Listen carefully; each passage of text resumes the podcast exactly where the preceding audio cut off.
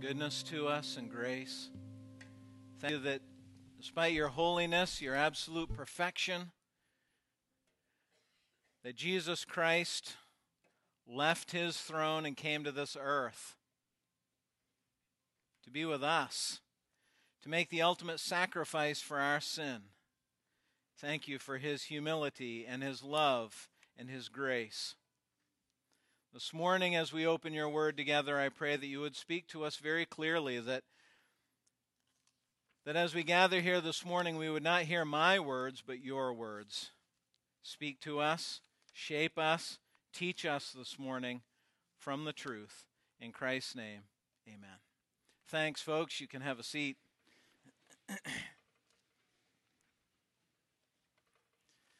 I really hate to do this with a bottle of water here this morning, but if I don't, then I'm going to open my mouth and nothing's going to come out. Maybe you're like, somebody quick, take that bottle of water away. Uh, but uh, I might need it, so I'll try not to distract by it too much. Uh, I think I have mentioned before, maybe in some context, but uh, so some of you may know this and others, of course, not. But my mother is one of 10 siblings. She's from a big farm family, farming family in New Brunswick. So I have just lots of aunts and uncles and cousins uh, on my mother's side. And in the family of 10 siblings, there were three sons and seven daughters. And uh, especially when we were kids, we always used to go up to my grandparents' house at Christmas time or for family reunions. And one of the things that all of us cousins would always notice and remark on when our mothers were all together was how much they sounded alike. Uh, sometimes they would all be, you know, in one room and they'd be talking and they'd be laughing, and all of us cousins would be in the next room. We're like, is that my mom or is that your mom? Who is, is that Aunt Vida? Is that Aunt Marie? Is that Aunt Avis? Uh, you know, who is that? And we'd have a hard time telling them apart. I remember even, maybe this is just as the legend has grown, but I feel like I remember that when we were all little kids, sometimes we would run out into the kitchen and we would grab the wrong sister, thinking it was our mother you know, because they sounded so much alike, and especially the, the youngest three or four of them look a lot alike. And so in the you know modern era, not way back when I was a little kid in the dark ages, but in the modern era, of course, with Facebook, one of the things Facebook started doing was tagging people in your pictures, right? Like even if you didn't tag them. And so my mom would be getting all these notifications that somebody that she's never heard of was tagging her in their pictures and she would open it up and say, What? I don't even know who this person is. And she would look at the picture, and it would be my Aunt Marie, but somebody, but Facebook tagged my mom because they look so much alike, and, you know, vice versa. Um, now, you need to know something. I love my Aunt Marie. She is a wonderful lady, but she is not my mom. And I don't struggle with getting my mom and my Aunt Marie mixed up. Some people may, but I don't. You know why? Because I know them very well. And the key to recognizing someone is to know them. And the key to distinguishing between two people is being aware of their distinguishing characteristics, right? I mean, that only makes sense. The people that you know well, you can easily tell apart. What makes them different? What makes my mom different from my Aunt Marie? Those things are embedded in my mind, and I never, ever get them mixed up. Now, here's why this matters. In the last month, twice now, Pastor Tim has been talking about false teachers. If you've been here for these weeks, you'll know that he's been talking about that from the book of First Timothy and some of the things that characterize false teachers. There are people in our world who open up the Bible like we do, but they teach something different. And they twist the truth to make it mean what they want it to mean. Now, today, we're going to be talking about godly teachers. We're going to do the opposite. Tim talked about false teachers. Today, I'm going to talk about godly teachers, elders and pastors who teach the whole truth of the Word of God. And if you've been walking through this series with us the last few months, you'll know that we've called 1 Timothy Life in the Church. And he's addressing, Paul is addressing all these different areas of what it means to be in the church, to be a part of the church, what we should be doing, what we shouldn't be doing. And we've been talking about all those things. Doing God's work in God's way. And then every week we've been answering this question What should we be doing as a church? So this morning for us, the answer to that question is this What should we be doing as a church? We should be following careful teaching. Now, where does careful teaching come from? Well, it comes from godly elders. And again, it was Tim who taught us a few weeks ago about appointing godly elders. That's one of the things the church should do. The church should appoint godly elders. Now, he talked about who godly elders are. And this morning, I'm going to talk about what godly elders do. This is the role. Godly elders teach the scripture carefully and it results in growth. Now let's see what Paul has to say. 1 Timothy chapter 4, if you've got your Bible, turn with me there to 1 Timothy chapter 4 and verse 11. If you don't have a Bible, it'll be on the screen for you so that you can follow along. So here's what Paul says Command and teach these things. Let no one despise you for your youth, but set the believers an example in speech, in conduct, in love, in faith, in purity. Until I come, devote yourself to the public reading of Scripture, to exhortation, to teaching. Do not neglect the gift you have, which was given you by prophecy when the council of elders laid their hands on you. Practice these things, immerse yourself in them, so that all may see your progress. Keep a close, close watch on yourself and on the teaching. Persist in this, for by so doing you will both save yourself and your hearers. So by this time, if you've been here a few times while we've been doing 1 Timothy, you know that this was written by Paul to Timothy, who was a pastor. So when Tim and I read this book, we look at it slightly differently than you. Now, there's lots of stuff here for you. That's why we're up here teaching it every week for the past several weeks and the next few more. But when Tim and I read it, we, we look at it a little differently because this is a direct word to us because we're pastors. So Paul is speaking to Timothy, but he's also speaking directly for us. It's important for all of you, but this is really personal to me, especially when I read this passage. And so as we walk through it, I'm not just going to say to you, all these things that it says should all be true about you too. I'm not going to say that. That's that's too blanket for me in this passage, okay? There are some things here that you need to do directly, but some of them are directly for me. But here's why I want you to know all of these things. Even the stuff that's just for me, and even the stuff that's just for Tim. I want you to know this because I want you to know what you should be looking for. Have you ever Googled anything and uh, I know that I, I got to keep going because everybody's Googled something. Although I do remember a few years ago, I don't know where I don't know where Ben is sitting. I don't see him, but uh, there he is back there.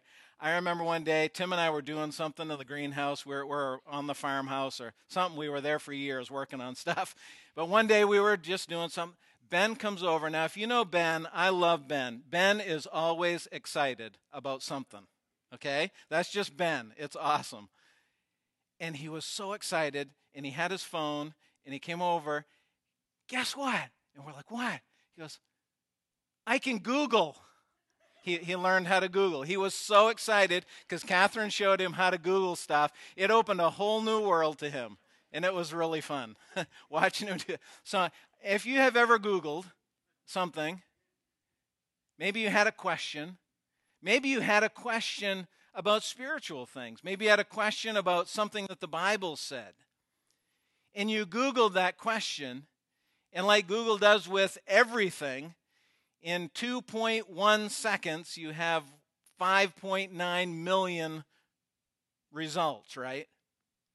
and you're going through and you're like, how do I know? How do I know which one is right?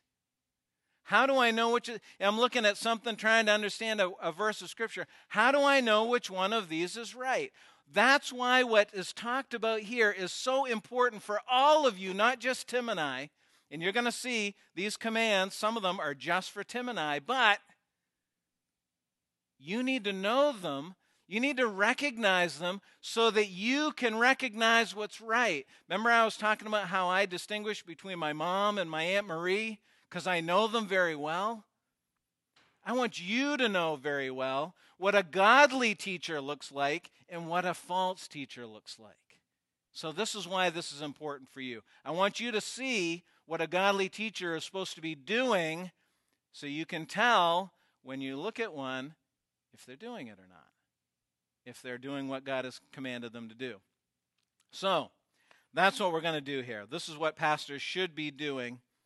And in verse 11, Paul says, command and teach these things. So that's what I'm going to do. Three things that a godly elder should be doing. Here's the first one in verse 12 A godly elder lives life faithfully. A godly elder lives life faithfully. He says, Let no one despise you for your youth, but set the believers an example in speech and conduct and love and faith and purity. Now, Timothy was on the younger side for somebody who is a pastor in that culture. We don't know exactly how old Timothy was. Um, if you read a bunch of scholars and, and people that specialize in, in those ancient times and, and what was going on historically in the Bible, some of them say he was maybe in his 30s or so, piecing together some timelines of what we know. We don't know for sure, but he seemed young for what he was being called to do in this church. But what I want you to notice here is the next part of the verse. Don't worry about the young part because neither Tim and I are young or anymore, so you don't have to worry about that. But notice what he says to him. He says, Set the believers an example. The word example just means model or pattern. And what Paul is saying to me and to Tim, and what I'm saying to you is, you should be able to live your life like us. You should be able to if we're doing our job correctly. Now, let me say this I am not perfect. Tim is not perfect.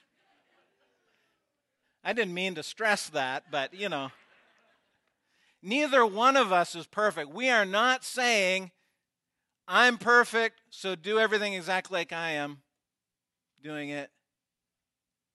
I'm saying you should be able to pattern your life after the way we live our lives and be honoring to God. That's what Paul is saying here. He's not saying he's perfect. Timothy wasn't perfect. We're not perfect.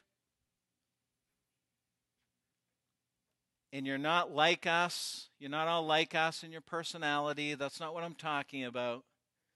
But as a pattern, in your lifestyle, you should be able to look at us and say, that's what I should be doing. What is he, what's the list here? What does he say? In your speech, you should be able to listen to the way that I talk, and the way that I speak with people, and you should say, I can talk like that, and that's honoring to God. This is the way that I should be talking to people. In my conduct, my actions, the things that I do, you should be able to copy that. The way I love other people in faith, the way I trust God, in purity, the way I guard my heart and my mind, the way I, I separate myself from things that are filthy in this world. You should be able to look at me and say, that's the standard I'm, I'm going to use too. Now, I have to tell you, sometimes I feel the weight of that responsibility. And I know Tim does too. And it's not fun sometimes to have everybody looking at you. But this is what God calls us to. Now, let me just say this before we move on. The wrong way for you to look at this verse is to hold us to a higher standard. Okay, let me explain that. Paul is not saying pastors should be here and you should be here. That's not what he's saying. He's saying they should set a pattern and you should follow that pattern. All of us who are Christ followers should be loving. We should all be pure. We should all speak in a way that honors God. We should all conduct ourselves and act in a way that pleases Him. It's not a higher standard, it's a pattern that He's calling us to set. Here's the second thing. Number one is a godly elder lives life faithfully. Here's the second one a godly elder teaches truth carefully. And you see the verses there again in 13 through 15.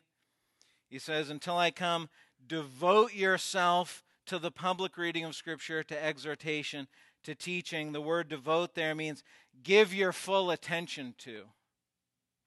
The implication here is, is set a course and keep it. Dial it in. This is what you're doing. Stay on this track. This is so opposite of everything that is around us, isn't it? Where we just move from one thing to the other, to the next, to the next, to the next. Paul says if you're a pastor, Timothy, Tim, Mike, you need to set this as your focus and you need to stay there. You need to keep it. This must be everything to you. Notice the three things that he says the public reading of Scripture, exhortation, which just means comfort and encouragement, and teaching, which is just instruction and application. So, what Paul is telling Timothy and telling Tim and I here is if you're going to be a godly pastor, then this is what should have your attention. Read people the scripture, explain it to them, and help them apply it to their lives. That's what I'm supposed to be devoted to. I'm supposed to comfort you with God's word. I'm supposed to challenge you with it. Now, I don't know all of you that are here this morning, but a lot of you, we have interacted at some point. Maybe something has been happening in your life and we've talked, and sometimes I've taken God's word and I've comforted you with it. Many of you that are here this morning have lost loved ones, and Tim or I have have ministered to you and your family during that time. And, and we've, we've performed funeral services for your families, and we've taken the word and, and we've comforted you with it. And then sometimes something else is going on with your life, in your life, and you're struggling, you're wrestling with something, and you come to us to talk, and we take God's word and we challenge you with it. Hey, this is what the scripture says. Are you doing it? That's our job. That's what Paul says we're supposed to be devoted to. And notice here, too, that Paul warns Timothy not to neglect his gift. See, the gift of being a pastor and teacher, the way that Tim and I are here with you folks in this church, is a spiritual gift that God gives us by the Holy Spirit. Now, Paul says for Timothy, it was acknowledged by the other elders. The other elders in the church looked at Timothy and they said, Timothy, you have the gift of pastor, teacher. You need to use it here in our body.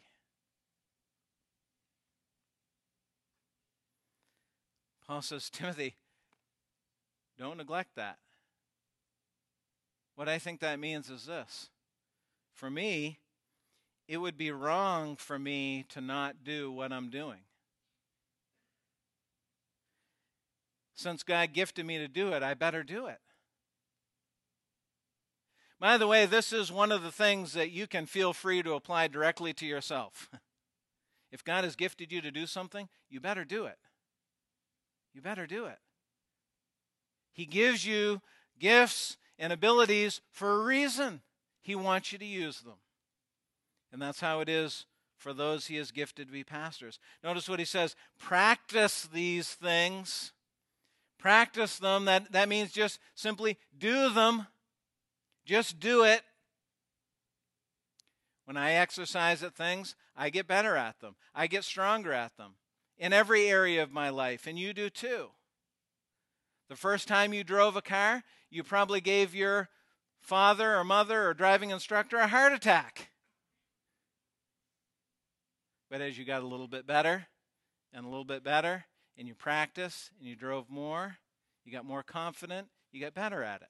Some of you. Some of you still make me nervous. I meet you on the road all the time. But when we practice things, we get better at them. And that's what Paul says to us as pastors practice them, do them, and then notice what he says immerse yourself in them. And I looked up this word immerse, and it literally it means just it means to be. Be in them. I'm supposed to be in this and consumed by it. This is my life. This is what I do. It's my focus. That doesn't mean I don't have a life. It's always funny to me sometimes, uh, you know, Melody and I will be in Walmart or something and, and we'll bump into one of our families from here that has, particularly somebody that has small children, and I can see the kids are like, They didn't know I go to Walmart too, just like everybody else. Because when they see me, I'm up here, or I'm back there, I'm talking with somebody, or I'm doing a wedding, or I'm doing something like that. Because I'm in it. this is my life. It is my life. I mean, I do all the other normal things too, but this is my focus.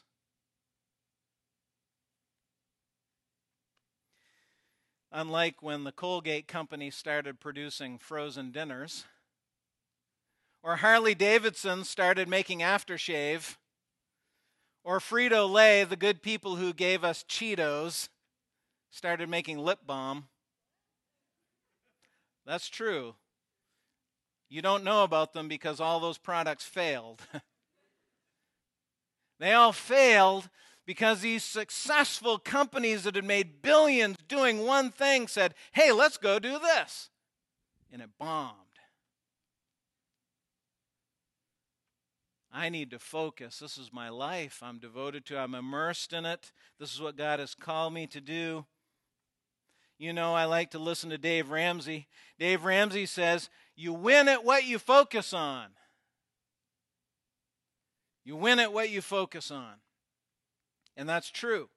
Not just in your finances, but in every area of your life.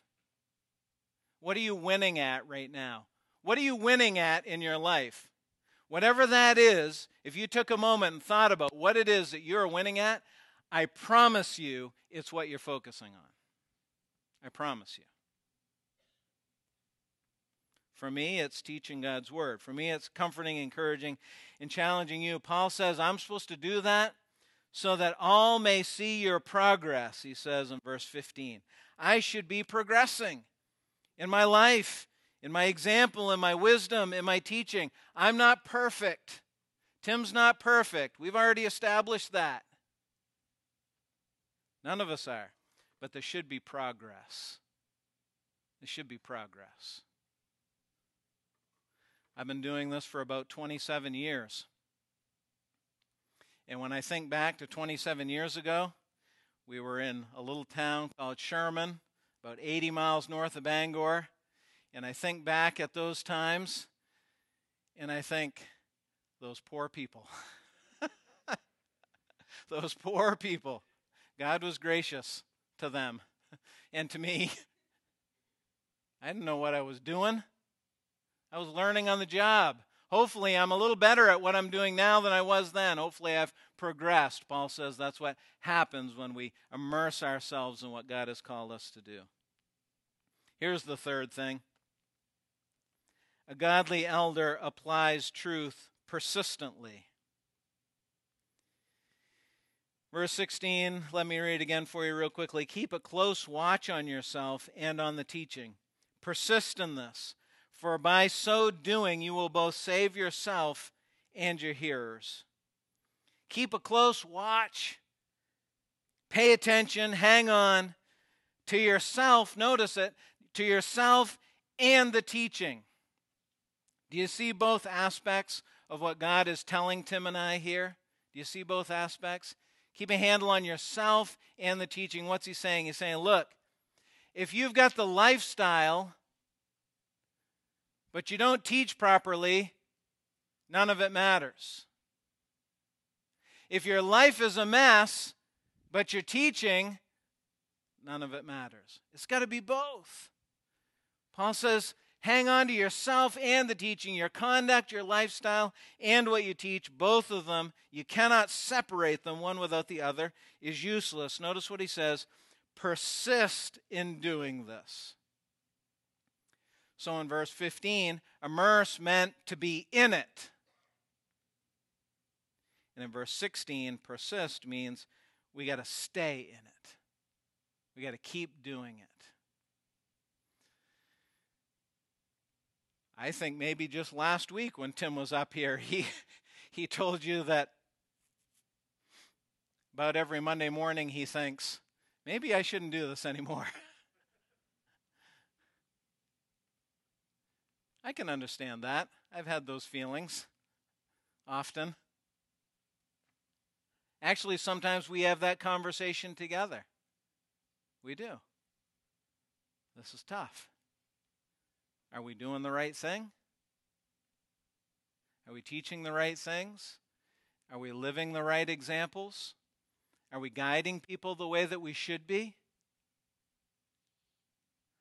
And you know, we we have our own little pity parties, I guess. you could call it. But then you know what we do at the end? We say, what else will we be doing? What else is more important than what we're doing? This is what God's asked us to do. We've got to keep doing it. We've got to keep doing it. Back around Christmas, Tim texted me. I forget what we were texting back and forth about, but we were texting and I asked him something and he was just joking, but he said, you're not leaving, are you? Meaning like leaving here, leaving this church or this community. He was just joking, but he said, You're not leaving, are you? And I said, I wouldn't do that to you. And I said, You better not do that to me. no, we're doing this. We got to keep doing this. That's what Paul's talking about. Persist in it, keep going, commit to it. What am I willing to do? What lengths am I willing to go to? Notice what he says at the end of the verse. If we do that, if Tim and I do what God's asking us to do, notice what he says. He said, By so doing, you will both you will save both yourself and your hearers. What does that mean? It doesn't mean that if I stand up here and I teach the truth that you'll all automatically be saved. That's not what he's talk, talking about. It's not what he's saying. It means that when I do what God has called and gifted me to do, it leads to a lifestyle that honors God in me and in other people that I'm ministering to. It means I have what I need to do what God is calling me to do, and you have what you need to do what God is calling you to do. It means that not only should I be progressing, you should be progressing too. This is not just about me. I don't do these things all just for me, even though they do benefit me as well. It's for you. And it's so important. That's why half of every service is reading the scripture and teaching it. It's why our small groups and our LTGs revolve around studying God's Word. It's why we have those equip classes. Do the survey if you haven't done it. Another plug. Because my role, doing what God's asked me to do, impacts you.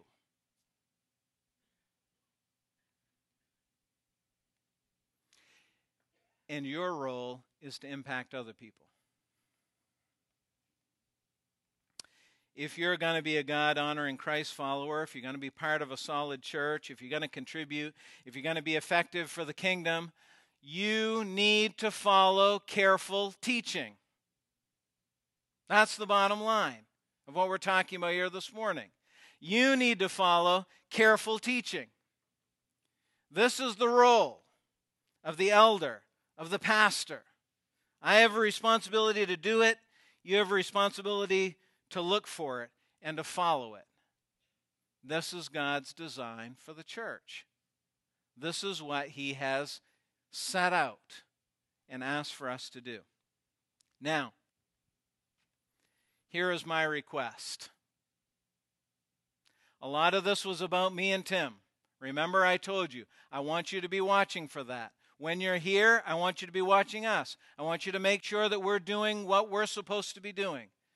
But if you're somewhere else, if God calls you to another community or another town or another state, you move, you're looking for a church, I want you to know what to look for. Okay, so a lot of this is about us.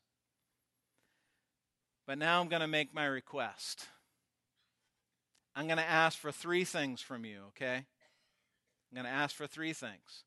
Here's the first one prayer. Please pray for us. Please pray for Tim and I. If you have a prayer list or if you have a notebook or a journal or something that you use when you're reading God's Word each day, and you have a list in there of people that you pray for, can you put Tim and I in there? Because to do this well is a total life commitment. I'm not asking for your pity, I'm asking for your prayers. It's a total life commitment. And would you pray for our families too? Pray for Pam and Talia and Justin. Pray for Melody and Gavin. Because what we're doing every day affects them too.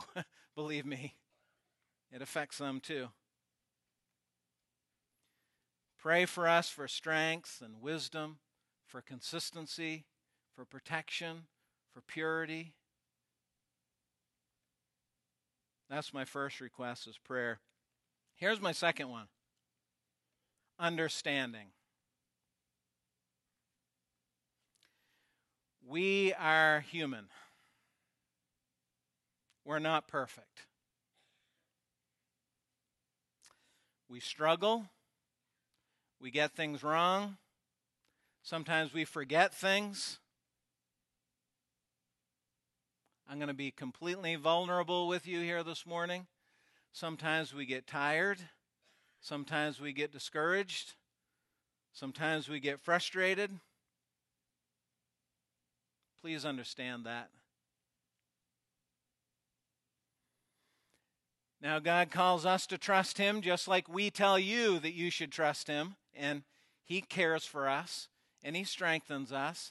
But you know what? We have days when we get discouraged and we get frustrated. So, my first request is prayer. The second one is, is understanding. Just, just please know that we're doing the best we can with God's help, but we're not always going to get it right. And here's the third thing help. Prayer, understanding, and help. We love Jesus Christ, and we love his church. We love this church. And we believe in the difference that a godly church that God works through, that the Holy Spirit empowers, can do in a community, just like we sang it in Build Your Kingdom. Jesus Christ is the hope that the world needs, and the church is called to bring it to them. And we believe that and we're doing everything we can. We're, we're giving it everything we've got, okay? You may not see what we do every day. And again, I'm not asking for your pity. I'm just, I'm just telling you we're, we're giving it all we've got. But we can't do it all. And there are so many of you that are committed to what we're doing here, to what God is doing here. You are in it, you're involved, you're sacrificing, I can't tell you how encouraging that is to Tim and I.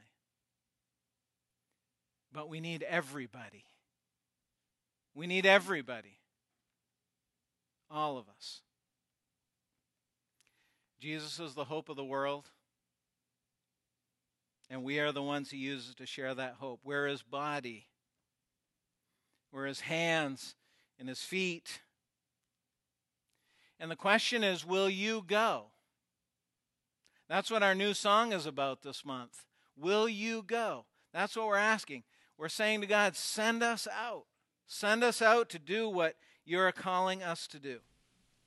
Will you offer yourself to Him for His work? Why don't we stand up? We're going to close. We sing that song this morning. Ask the band to lead us in it. Father, I pray that as we gather here and then as we disperse, that you will challenge and encourage our hearts, that we would all fulfill the roles that you have given us, that we would take the things that we've heard and learned today, and that we will go out into the world, that we will be your hands and feet, that will minister to those who have need. Father, would you show us those that you would have us to minister to today? Just open our eyes and see the people around us who need our help, physically, spiritually, emotionally, in whatever way. And I pray that we'll be willing to care for those that you bring into our paths. Thank you for this time together. Just give us strength and courage for the week that is coming. In Christ's name, amen.